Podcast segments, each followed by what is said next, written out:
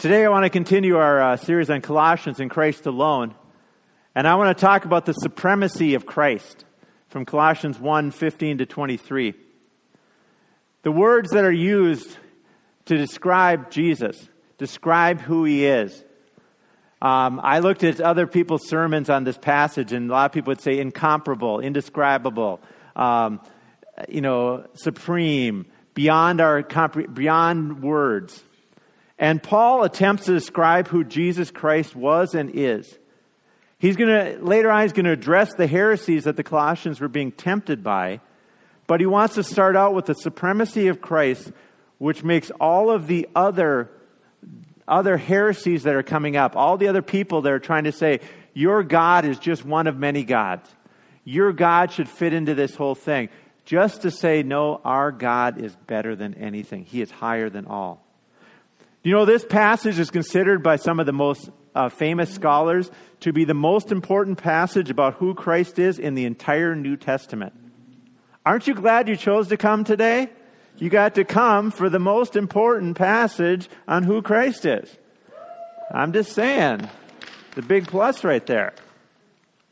In fact, Paul, in this passage, he breaks into a hymn or a poem. Okay, because not only is he going to describe who he is, and he uses a lot of theological terms, he wants to get the emotional aspect of it too. If you break it down, and I'm not somebody who can break down meter and things like that, but a lot of this stuff comes out as poetry and hymn because he wants to get the feeling behind it too. The greatness of God, the supremacy of Christ, who he is. You know, there's a lot of people in this world we try to describe as great, whether it's sports people, singers, uh, politicians, uh, craftsmen, you know, all kinds of things like that. But Christ is supreme over all. There is no real true words to describe him, but Paul's going to do his best today to describe the, supre- the supremacy of Christ. And he's going to break it down, and he's going to have three different sections.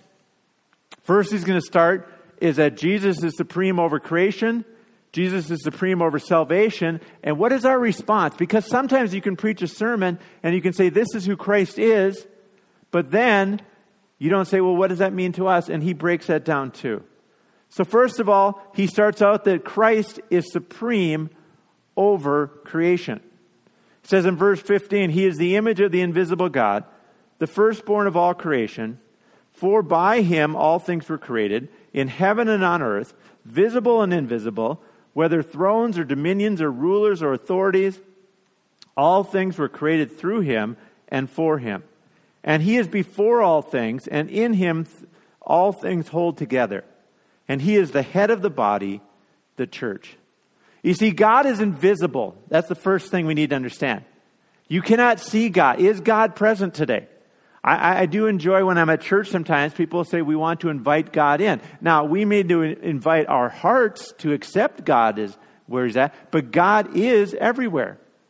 God has never left us. He is always with us. He is an invisible God because he is because he is everywhere. But Jesus changes everything. Jesus changes the whole concept that was said in the Old Testament and the New Testament, the invisible God, by giving us a representation and the reality of God on earth. There's a story of a little boy who was drawing a picture on the floor one day and his mother was working. She walked up to him and asked, what are you drawing? He said, I'm drawing a picture of God. She said, but you can't do that. No one really knows what God looks like. The boy shook his head and said, they will when I get through. So, but you know, the whole concept is, is that we need to understand that for the first time, we understand God by seeing Jesus. We understand what he looks like. We understand how he reacts to situations. When Jesus has things thrown in his face, when Jesus literally has things thrown in his face, when he has people abuse him, when he has uh, temptations, things like that, we see God in the flesh.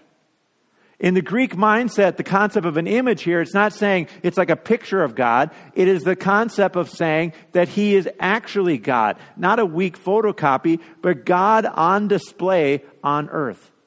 We understand who God is through Jesus. We see what he has done and we know him. He is revealed to us. Also, he says that he is the firstborn of all creation. This is some sects, such as the uh, Jehovah's Witnesses, have said, well, here's proof that he was a created being. That's not what he's saying. It is saying he is the firstborn, which is the Old Testament term, which means preeminent. It means the first. It means the one who is over all of creation. Psalm eighty-nine twenty-seven says, and I will make him the firstborn, the highest of the kings of the earth. This is the concept from the Old Testament where God, God gave this title to an exalted king. When you say you are the firstborn, you are saying you are the first one, the one who is over everything. So of all creation, God is, Jesus Christ is over it all. God in Jesus Christ. You remember the story of Jacob and Esau?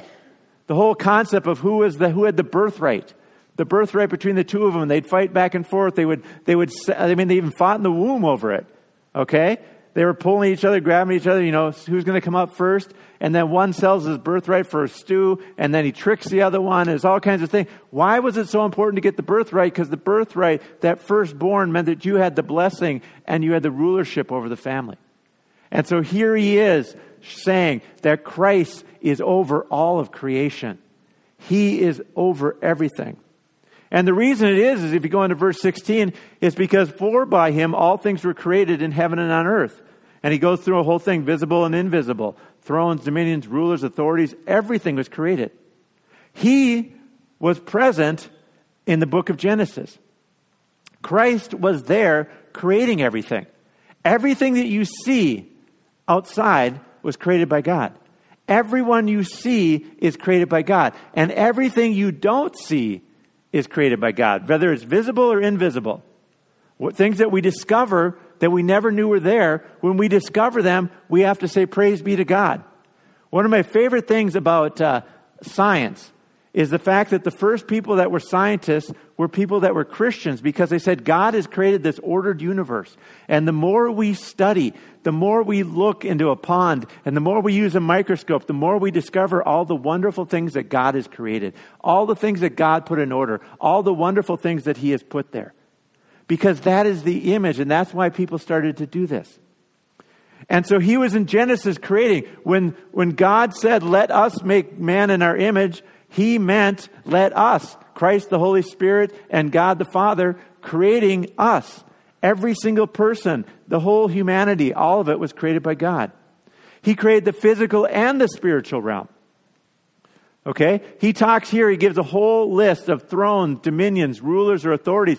All of those are talking about the spiritual world. Now, we live in the West. And so this is kind of a difficult thing sometimes for us to understand. Um, we either have, what I find is we have people that are kind of leftover people from the from the sixties, kind of the hippie thing, kind of doing the we're spiritual and, you know, whatever, and we're into that. Or we just have kind of a Western mindset, what we can't see in science doesn't exist. Okay, we kind of have both of those. But, you know, both of those have element that both of those are wrong. There are there's the spiritual powers that exist in this world. All of them exist. There are thrones, authorities. We can't tell exactly who's who in this level, but everything that was created, everything that you may worry about, whether it's demonic powers, whatever, everything had its creation point in Christ. Now, some of these powers have gone wrong. Some of these powers have stepped away from their role, but they were all created by God, which means they are under God, which means that God is in control over them, which means God can say, this is what you can do and this is what you can't do. All for the benefit of Christ, because it was created through him and for him. In other words, Christ created all these things so that in him and for him, all these things act together for him. And eventually all of it is going to come together for Jesus Christ. All for the benefit of Christ. And that's why we exist. We exist to serve Christ. We exerve, exist to be reconciled to him. We exist to be part of his great creation. And we look around and we see that things are not the way they're supposed to be. That's not because God created them bad. It's because we decided that we wanted it our own way. We decided at the Garden of Eden, which is one of the great, the, you always talk about the worst decisions ever. Worst decision ever was, hey, this Garden of Eden is perfect. I think we can do better. That was our decision as humans. That was Adam and Eve thinking, we can do better. And guess what? Look around. We didn't. All right? We didn't do better. We didn't do better at all. But that doesn't mean Christ has let go of creation. That doesn't mean it isn't still working for him and through him. That doesn't mean he didn't create the beauty of this world. And that doesn't mean it's not going to come to benefit him. Verse seventeen goes on, is, and he is before all things, and in him all things hold together. He is before, he is rank above everything. This is what I think is very important for us to understand, especially when we talk about spiritual authorities. I think one of the things I don't like about, well, I mean, when we come to the Halloween holiday, the biggest thing they always like to show is pastors and, pre- and priests, and then they show some demonic spirit, and the demonic spirit is always pow- more powerful than the priest. It's always more powerful than God. And I say to myself, Christ is under nothing. There is no demonic power. There is no power in this earth, no angel, demon, whatever that is not underneath the power of Jesus Christ. And so we do not have to walk around worrying, well, there might be a demonic presence over here. There might be this. We are followers of Jesus Christ. And if Christ is in us, Christ is over everything. That is the beauty of this. The world is not only that, all, everything is held together by Christ. There was a, there's a doctrine and a, a worldview that kind of was part of our world when the our country was first founded called deism. And what this theory was is, it's I can't remember the name of the singer, God is watching us from a distance. No, I can't remember what it is. But there was this famous song, I think it was in the eighties or nineties, and it, it might have been Whitney Houston or somebody like that. And And there was this like, oh, God is watching us from a distance and we're doing stuff. And ah, and it drove me crazy. I wanted to scream every time I heard it. Because God does not just put the world in order and spin it and say, see you later. Hope things go well for you. Okay? And that's what a lot of people thought in our world. That was the way that they got to separate themselves from morality. They said, well, we don't have to follow God because he's here. God is holding everything together. God himself right now is holding the atoms together. He's holding life together. He keeps things in control. Without Christ in this world, we would lose complete control. And you say the world seems pretty out of control. You remove Christ, the world is out of control.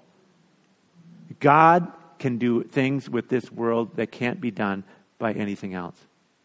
The world's, he keeps the world from chaos. No creature is autonomous, but instead are servants and dependents of God. He is the rhyme and the reason of all creation. He is everything that makes sense. We do not live in a self-sufficient universe. We don't live in a universe that can handle itself.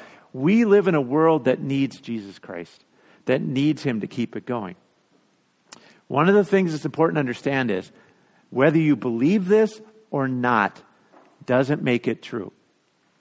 Okay? So some people would say, well, that's your truth. Okay, you want to get me going, talk about your truth and my truth. Um, but the whole thing is, there's not just my truth and your truth, there's the truth. All right? And the truth is that Christ keeps all things in order. The truth is God decides the images of things. God decides how things work together. God keeps the world the way it's supposed to be. That is the truth. And what we need to understand is it is a truth that we must accept. And one day it will be acknowledged by everybody because Jesus Christ is going to appear again. And Philippians two, ten through eleven famously says this, so that the name of Jesus, every knee should bow in heaven and on earth and under the earth, and every tongue confess that Jesus Christ is Lord to the glory of God the Father. Now, some people have taken this verse and said, look, everybody's going to become a Christian. No, there's going to be a lot of people forced down to their knees that are going to be stubbornly saying, I don't want to accept you, but I have to acknowledge who you are. There's going to be defeated foes that don't want Jesus. But why not accept who he is right now? Why not accept that he's, that he's for us, that he wants to do great things for us? Because everyone is going to have to acknowledge the fact that Christ is over all creation. To do what is right in creation is to follow after the example of Jesus Christ. Secondly, Christ is supreme in salvation. Not only did he create everything, not only does he keep everything going for us, not only does he keep the world the way it's supposed to be, he is supreme in redemption and salvation of the world. Verse eighteen says, and he is the head of the body, the church. He is the beginning, the firstborn from the dead, that in everything he might be preeminent. For in him all the fullness of God was pleased to dwell, and through him to reconcile to himself all things, whether on earth or in heaven, making peace by the blood of his cross. One author put it this way: the image of the invisible God entered the plane of human experience in order to reconcile all things in heaven and on earth by means of his humiliating death. In other words, the invisible God became visible, came to earth, not just to show, here I am so you can see me, but to die a humiliating death on the cross to reconcile and bring salvation to creation and to us. He did this for us. The first way that he does this, and this is what's so important, and I talked to so many people around Bemidji, and I talked to other people. The God had one plan for Christians after he left this earth. He had one plan, and that was it. And that was the church. Okay? He said, I will establish my church, and the gates of hell will not prevail against them. The church. Now people will say, hey, the church isn't perfect. You're right. Okay? Because it's full of us. I hate to be the, the big bearer of bad news. You know, if we were all perfectly after Christ, then it would be perfect, but we're not there yet. I mean, read the read the New Testament. The whole New Testament is about all the problems of the church. But he doesn't say, get out of the church. And I talked to so many people who say, I don't need to go to church. I don't need to be a part of the church. But what is the first thing he says? He is the head of the body, the church. Jesus Christ gives power and strength and headship, and his whole plan of reconciling the lost and causing Christians to grow is the church of Jesus Christ. He, as we gather together as the church, as other members of the body of Christ gather together as the church today, our plan is to follow after the headship of Jesus Christ. He gives the church life, because without the head, you have no life. Without the head, you do not have no direction. You don't have the thoughts. You don't have this. I, I, I came up with this illustration. The first thing I could think of was a chicken with its head cut off. Okay? And there are churches that are doing that.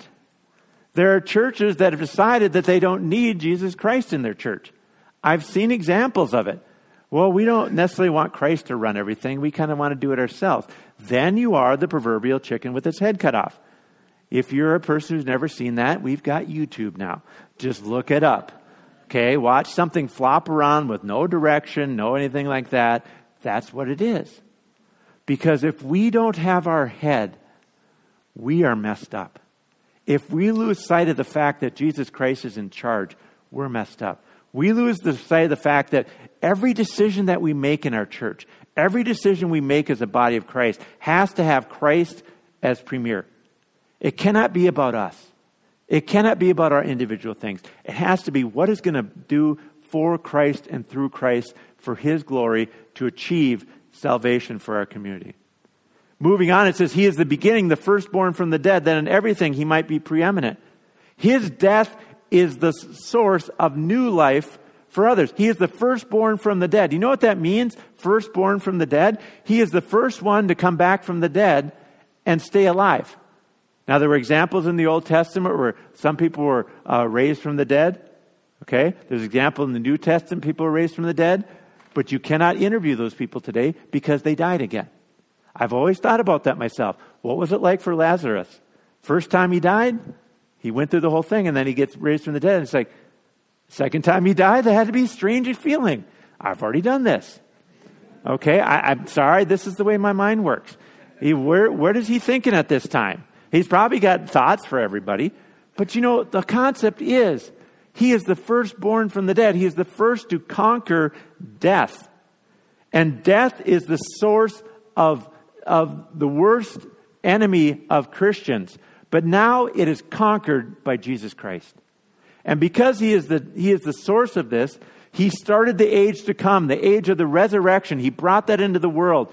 The power of the resurrection is now unleashed on the world. I love that term. It is unleashed on the world. The resurrecting power of Jesus Christ. What this means is that Christians who have died in their faith, I've been reading just stories of martyrs that have been killed for their faith, are not defeated, because we cannot be defeated, because the ultimate enemy, which is death, has been defeated by Jesus Christ. He is the firstborn from the dead. And everything is out of harmony in this world. But Christ has come to be preeminent and bring it all back into shape. And it starts with the church. He has come and he continues to come to put us back in shape. Okay, every Sunday we come to church, I think Christ needs to, we need to look at Christ and say, what are we doing wrong? How are we not making you preeminent? How are we not allowing you to be over everything? And when we do this, it's going to start from the church. And you know what our goal is then? Our goal as we leave this building is to take the preeminence of Christ, the firstborn from the dead, the power of the resurrection, to a world that is dying without Christ. It is our job to bring that gospel to others. It says in verse nineteen, for in him all the fullness of God was pleased to dwell. All that what God the Father is, is in Christ, because they're both fully God. If you go back to verse fifteen, it reiterates this fact that God is in Jesus and Jesus is in God. I and the Father are one. I and the Father. So when you look at Jesus, you say, I just can't imagine how Jesus, how God would handle this situation. You say, look at the example of Jesus Christ. The fullness of God was in him. Yet he was he was without sin. Yet he was tempted many ways. Yet many powers and forces came against him. And he came, and through him, verse twenty, to reconcile to himself all things, whether on earth or in heaven, making peace by the blood of his cross. Here's what's going to happen. God created everything in this world. He created everything in Christ. And now he brings the lost home through Christ. He wants to reconcile with us. He wants to reconcile broken relationships that have been broken by the power of sin. You see, sin separates us from God. Sin separates us from Jesus Christ. There must be a penalty paid for the sin that is committed by all of us. And Christ comes into the world that he may reconcile to himself all things. He wants to make it every everything. The world may be messed up, but God loves it and wants to reconcile it to himself. God does not look at the world and say, it's messed up, and I just hope they go away, okay? I hope they stop bothering me, all right? I can imagine God saying that, but Jesus Christ coming to the earth with Jesus and God the Father and God the Holy Spirit saying, I am here to fix the mess. I am here because I love what I created. And whatever you are, whatever situation you are, whatever situation your neighbor, your brother, your sister, your father, your mother, your kids, God loves them and God wants to reconcile them to himself. Christ is the reconciler. Christ is the one who wants to bring us back to him. And God's love and mercy, church, what he created, he gives a grim reference to what the cost is. First, he says that it is by the blood, making peace by blood. The blood is the death by violence of Jesus Christ. You see, Jesus Christ did not just die. He died violently on the cross for us. His blood was spilled. He didn't just die a natural death or something like that. He died a bloody, horrible death that would not be inflicted. It was, it was outlawed a, f- a few years after this because they thought it was the worst way that a person could die. He took that for us. He made the atoning sacrifice for us. He died. His blood was spilled. In the whole Old Testament, it had animals that were sacrificed for our sins. He said, I will let my blood be sacrificed for your sin. You no longer have to hold your own sin. And he took the cross. You know, there's nothing more humiliating than being crucified on a cross. Because the pictures we have of, cro- of Jesus on the cross are not accurate. Because he was naked on that cross. He was being, had things thrown at him on that cross. He was being taunted on that cross. He was being humiliated. It was the worst humiliation that someone could go through at this time. And he took it for us because he said, I looked out and I said in Bemidji in twenty nineteen, I want to reconcile them to me. I want to reconcile the people of India and Nepal. I want to reconcile all these people to me. I want to reconcile my creation to me. I think it's worth it to die on the cross for you. It establishes a whole new relationship between God and humans who have been separated by sin. We are at war. The Bible uses the term that we who are sinners are at war with God. We are fighting against him. But what he does is he lays down the sacrifice so that we can be, as it says here, peace by the blood of the cross, we have peace with God, peace with Christ. We can now be children of God because of what he does for us. So what is it, last thing? What is our hope because of the supremacy of Christ? Verse twenty-one says, "And you who were once alienated and hostile in mind, doing evil, evil deeds, he is now reconciled in his body of flesh by the death, by his death, in order to present you holy and blameless and above reproach before him. If indeed you continue in faith, stable and steadfast, not shifting from the hope of the gospel that you have heard, which has been proclaimed in all creation under heaven, and of which I, Paul, became a minister." So he's finishing this whole section. And what he wants to say is your past, your present, and your future can be changed because of Jesus Christ. First of all, in verse twenty-one, he talks about our past. He says, you once were alienated and hostile in mind, doing evil deeds. This is the state of humanity. This is the state of who we are outside of Christ. This is what we are. We are in a hostile to God. Hostile in mind, doing evil deeds. The word alienated here means isolated, lonely, and a deep sense of not belonging.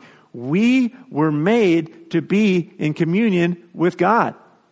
And when we're not in communion with God, we are not whole.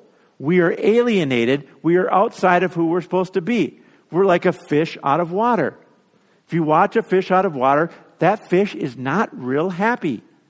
Okay, just a quick science experiment. Don't do it with a lot of fish. It's kind of mean. Okay, but you, you know, a bird wants to be in the air. A fish wants to be in the water. We want to be in relationship with Jesus Christ. We need to worship something. So we, we put in all kinds of other things to worship. We create all kinds of things we think are going to fill that hole. But we are alienated and hostile in mind and doing evil deeds.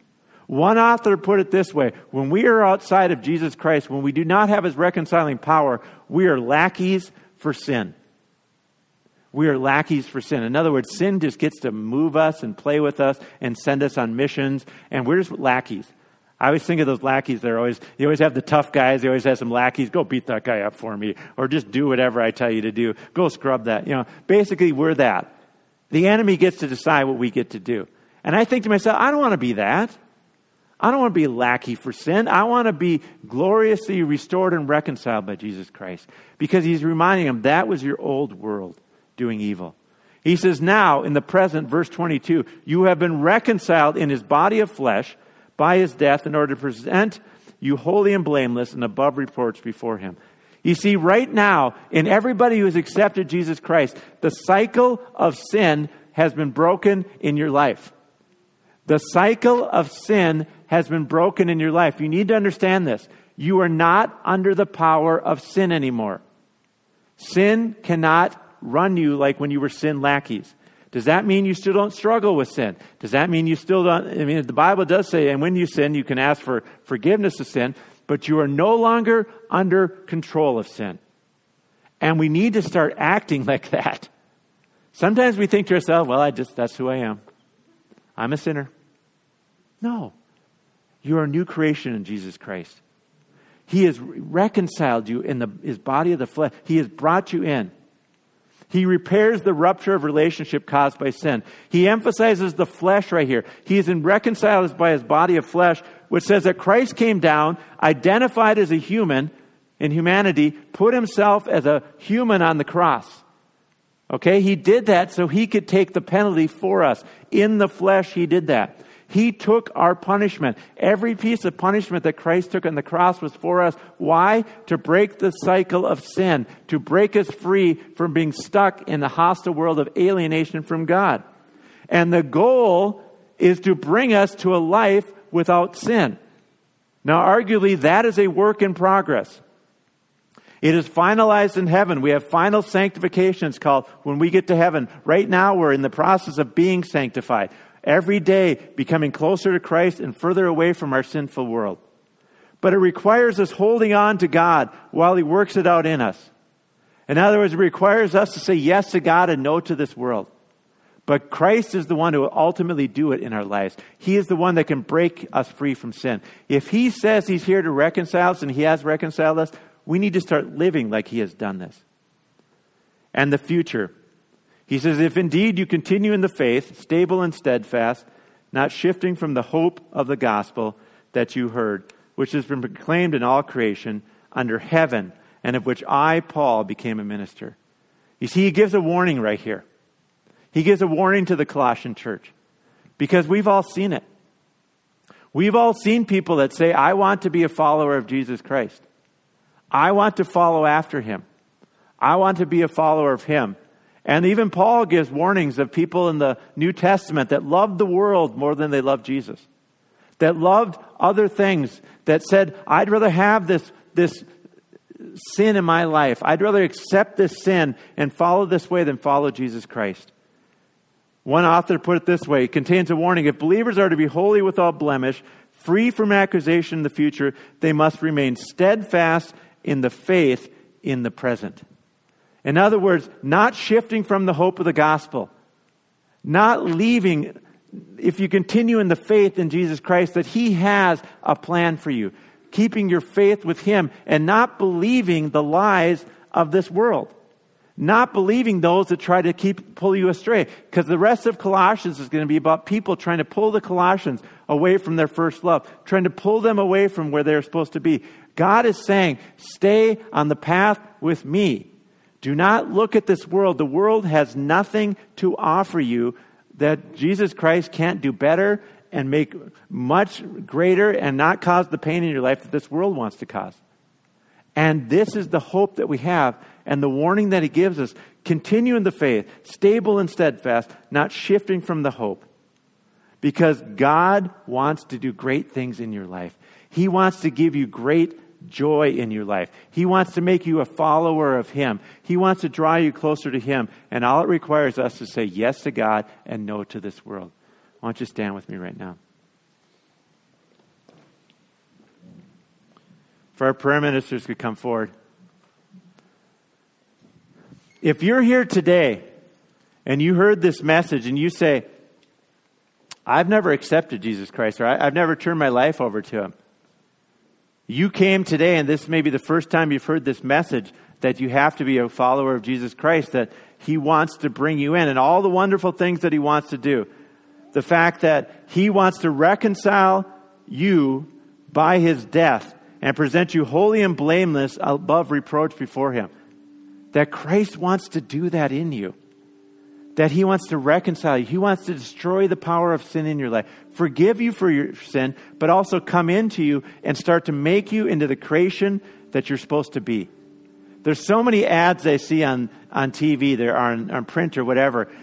Be the best person you can be. This product will make you better. This product can make, I guarantee following Jesus Christ will make you the best that you can possibly be. Money back guarantee. All right? He is the one who created you. He is the one who knows you. He is the one that came to reconcile. And he is the one who can give you the life and life eternal. So turn your life over to Christ today if you've not done that. Come and talk to one of our prayer ministers. But for everybody else who's here, I want to just emphasize what it says in the end. All the stuff that he brings up, continue in the faith. Don't give up. Don't become discouraged. Don't look out at this world and say, I'm missing something. Not shifting from the hope of the gospel, not saying that there's hope in something else, staying with a God who loves you, a God who cares for you, a God that has a plan for your life, not looking to fall back into sins that had us under their control, that had us hostile to God, but following after him. And the key is with all of this is the reconciling power of Jesus Christ is what's going to make the difference in our lives. This is not a grin and bear it faith. This is, I have to be better. Oh, I got to do it on my own. Everything's on my own. I think Christians believe that sometimes. It's a saying yes to God and say, God, now do it through me.